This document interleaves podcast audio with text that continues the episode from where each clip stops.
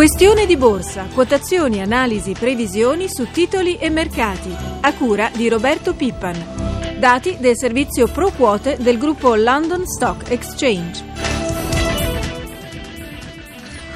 Borse europee a picco, non è bastato lo scivolone di ieri, oggi regna ancora il colore rosso sui listini europei. Buongiorno a tutti i nostri radioascoltatori da Amalia Carosi, ma vediamo subito gli indici, linea perciò la nostra redazione di Milano dove c'è Sabrina Manfroi. Buongiorno da Milano, come hai detto tu un'altra giornata in profondo rosso per tutte le borse europee, cominciamo proprio da Piazza Affari, l'indice Fuzzi Mibor a Lima le perdite, perde il 3,60% ma era arrivata a meno 4,3%, Londra perde il 2,09%, 2,9, Parigi meno 2,9, Francoforte meno 3,20, va molto male Atene che perde oltre il 7%.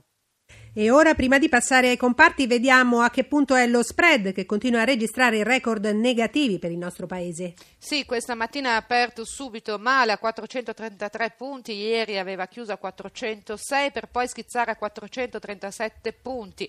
E intanto il rendimento del BTP decennale schizza al 6,20%, una soglia ritenuta pericolosa da molti analisti. Eh, diversi paesi superati il 6,5-7% di differenziale hanno dovuto chiedere aiuto aiuti all'esterno e sale anche il rendimento dei BTP a 5 anni, tocca un nuovo record, supera il 6%. Ora torniamo a Piazza Affari analizziamo meglio i titoli. Partiamo dai bancari che sono quelli che trascinano in negativo tutti gli altri. Certamente il comparto più massacrato proprio è quello dei bancari. Dopo una raffica di sospensioni per eccesso di ribasso, adesso tutti i titoli sono tornati in contrattazione, ma le perdite sono consistenti. Intesa San Paolo cede l'8,9, Unicredit il 6,25, Popolare Milano perde il 5%, così come Fonsai giù di oltre 3 punti, 3 punti e mezzo, Banco Popolare Azimut Mediolanum, insomma tutto il comparto è in profondo rosso. Nessun segno positivo neanche tra gli industriali? No, eh, Fiat, eh, Lima, anche lei le perdite, eh, ma comunque siamo a meno 5,4%, così come Fiat Industrial meno 5,5%, Xor meno 4,59%, giù anche Toz meno 4%, Finmeccanica meno 3,7%, Pirelli meno 4,7% e giù anche i Buzzi Unice meno 4 punti percentuali. Uno sguardo agli energetici energetici alla quotazione del petrolio ora? Allora, gli energetici sono tutti in rosso, Saipem perde il 3,80, Edison il 3,7 mentre in corso il riassetto, Eni meno 3,25, Tenaris meno 3%, Enel meno 2,5, questi tra i peggiori. Il petrolio a New York scende a 91 dollari il barile, il Brent a Londra a 107 dollari. Sabrina, c'è qualche titolo positivo oggi? E, e purtroppo devo dire di no, perché lo, eh, anche tra gli editoriali ci sono tutti segni negativi, anche se con perdite forse minori Mediaset perde il 2,5%, però anche Telecom meno 2,8% e qualche titolo positivo solamente nel lusso che eh, lo troviamo però nel listino generale, Damiani che per, eh, guadagna un punto e mezzo. Allora, un flash sul cambio euro-dollaro. Per quanto riguarda l'euro, continua a perdere terreno nei confronti del dollaro, ma risale dai minimi, aveva raggiunto 1,3680, adesso è tornato sopra quota 1,37 sul dollaro. Grazie a Sabrina Manfroi dalla redazione di Milano. Ora diamo la linea all'esperto di questa settimana. Buongiorno Carlo Aloisio di Unicredit e MIB Brokerage. Sì, buongiorno Amalia, buongiorno agli ascoltatori. Allora, oggi è il secondo giorno di seduta in profondo rosso sui mercati europei, ma vanno male anche Wall Street e i listini asiatici. Aloisio, cosa spaventa le borse? Beh, questa mattina c'è stato sicuramente un risveglio con una sorpresa che è stata la, la decisione eh, annunciata in Grecia dal primo ministro Papandreou di sottoporre a referendum eh, diciamo, le misure concordate con, con, l'Unione Europea. Questo sicuramente ha preso sicuramente alla sprovvista un po' tutti gli operatori, ma direi anche eh, gli altri partner europei, infatti sono arrivati così commenti un pochino di sorpresa su questo aspetto e ciò ha destabilizzato il mercato soprattutto per quel che riguarda i titoli di Stato.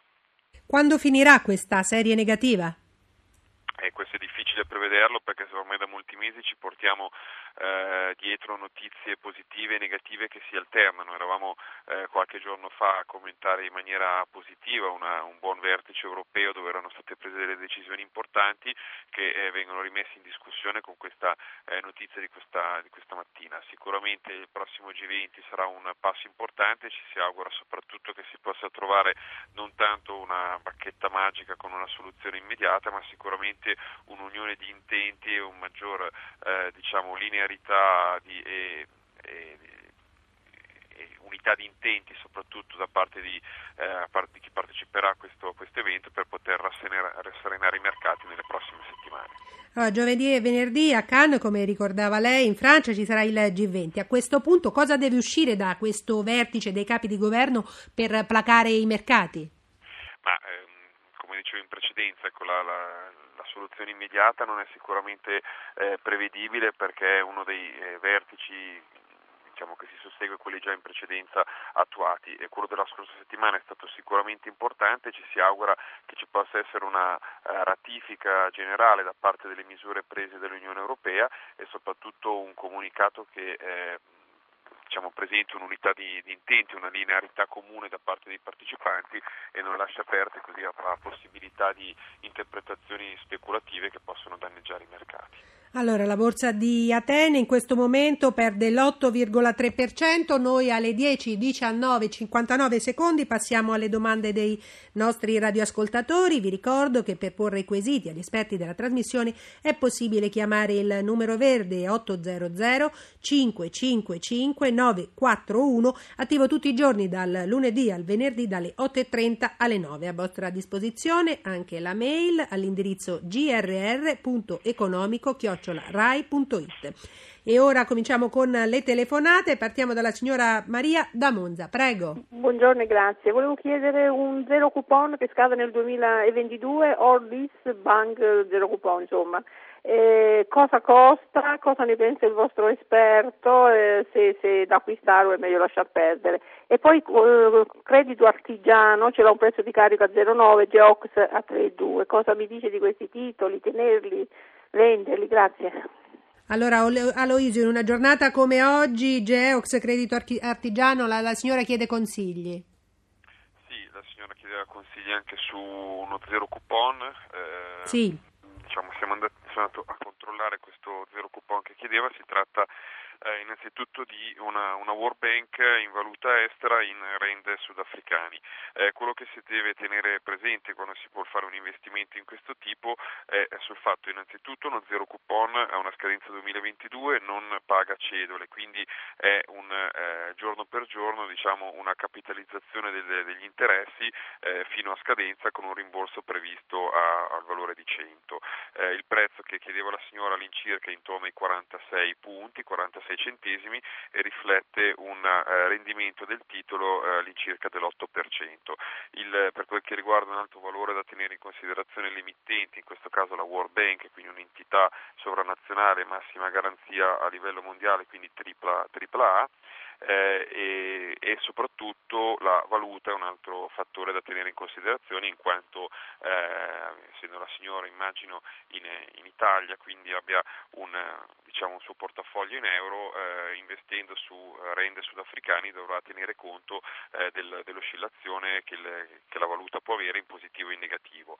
Eh, in questo caso il rendimento superiore appunto all'8% circa eh, è dettato anche dalla volatilità che c'è nel cambio di, di questa valuta perciò da valutare con, con, attenzione, magari una parte degli investimenti può essere sicuramente eh, fatto, però ecco, tenere molto presente queste oscillazioni dei cambi che possono incidere. Per emittente e rendimento invece ci sono assolutamente nessun problema.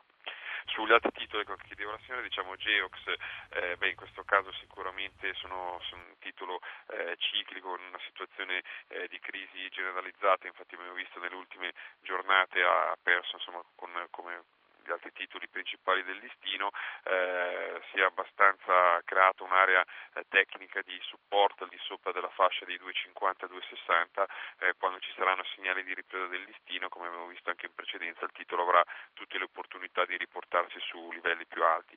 Per quel che riguarda invece il credito artigiano, è una banca eh, diciamo, cosiddetta piccola di, di, area di interesse locale principalmente in, in Lombardia, eh, il titolo nonostante appunto una crisi di, di settore eh, che c'è stata nelle, negli ultimi mesi, nelle, nelle ultime settimane abbastanza eh, così ha arginato le, le, discese con un'area di supporto intorno a 0,88, anche in questo caso sarà sicuramente un movimento di ripresa legato al trend del mercato e soprattutto del settore finanziario. Ora passiamo alla telefonata di Alba dalla provincia di Lecco, prego. Sì, buongiorno e grazie. Allora, io posseggo Seat a 061, volevo sapere se ci sono notizie sul ripianamento del debito di questo titolo, poi la Edison a 091 e ho sentito che A2A vorrebbe cedere a EDF, se si sanno già le, le notizie anche su questo, e Telecom ordinaria 2 euro questi titoli. Grazie. Grazie a lei. Allora Aloisio, Telecom, l'ultima Seat e Edison. Sì, partiamo, partiamo da Telecom. Beh, sicuramente il prezzo di carico della signora è un po' lontano dai valori attuali del titolo. Eh, fondamentali dello stesso sono, sono più che buone, ormai Telecom è un player non soltanto nazionale ma a livello internazionale, sono proprio usciti negli ultimi giorni anche i dati della controllata Team Brasil dove ha un'ottima presenza di mercato la, eh, il nostro gruppo e sono stati estremamente, estremamente buoni. Eh, ha ricevuto anche, nonostante appunto una situazione di difficoltà dei mercati in generale da parte di alcuni analisti internazionali, un aumento di diciamo, livello eh, target rispetto ai valori attuali intorno a 1,05 euro, chiaramente eh, occorrerà ancora molta strada per poter rivedere eh, i, i, prezzi di carico. All'interno di questo tenga presente, considerando anche il prezzo che vedo di 2 euro, eh, sicuramente una posizione che ha da, da molto tempo e eh, bisogna anche considerare... Sì, perché in questo momento quota 0,87 e perde il 2,95 Telecom Italia. Certo dicevo per la signora magari di considerare anche nel suo investimento i dividendi che sono stati pagati in precedenza che sono sempre stati estremamente buoni da parte di Telecom quindi eh, sicuramente proprio il prezzo di carico si, si può abbassare questo, con, con, questa considerazione. Per quel che riguarda invece Edison sì come diceva giustamente eh, c'è in corso una, un'operazione con, con, i francesi di, di EDF eh, la scorsa settimana si ventilava l'opportunità che ci fosse un'OPA sul titolo stesso infatti il titolo era stato anche oggetto di forti oscillazioni speculative.